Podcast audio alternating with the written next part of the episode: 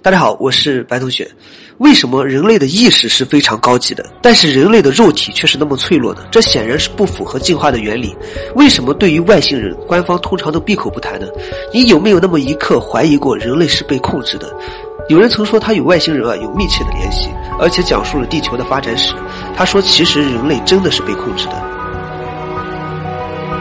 在一九九四年的时候，有两个美国人萌生了一个大胆的想法，他们认为这个世界上存在很多经历过奇异事件的知情者，这个知情者可能是研究人员、社会活动家等等各类社会角色。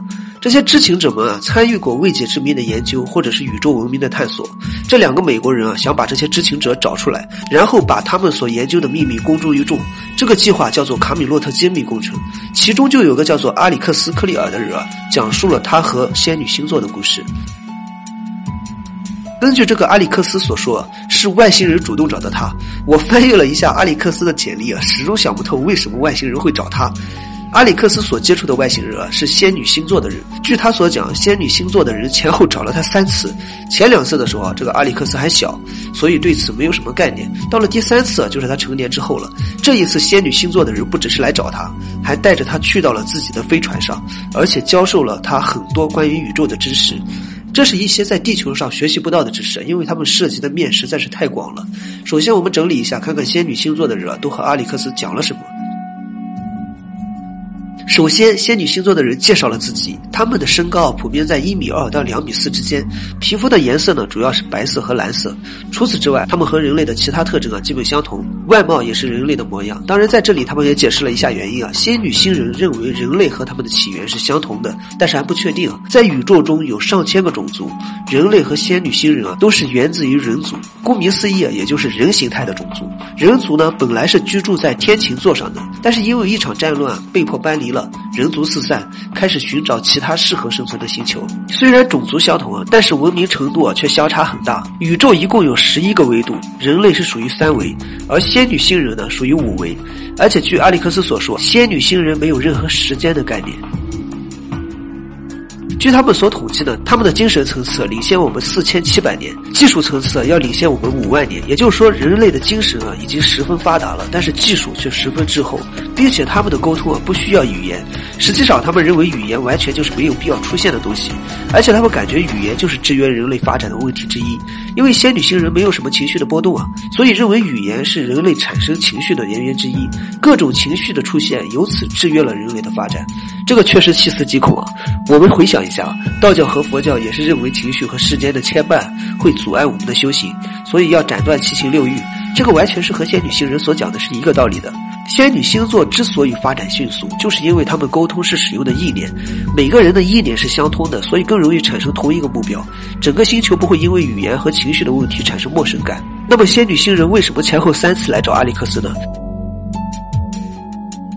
根据阿历克斯所说，他们是为了唤醒人类的意识，因为在宇宙中啊，人族的发展啊非常迅速，但是太阳系中的人类啊却拖了整个人族的后腿，所以他们想让人类快速发展，让整个人族的实力上涨。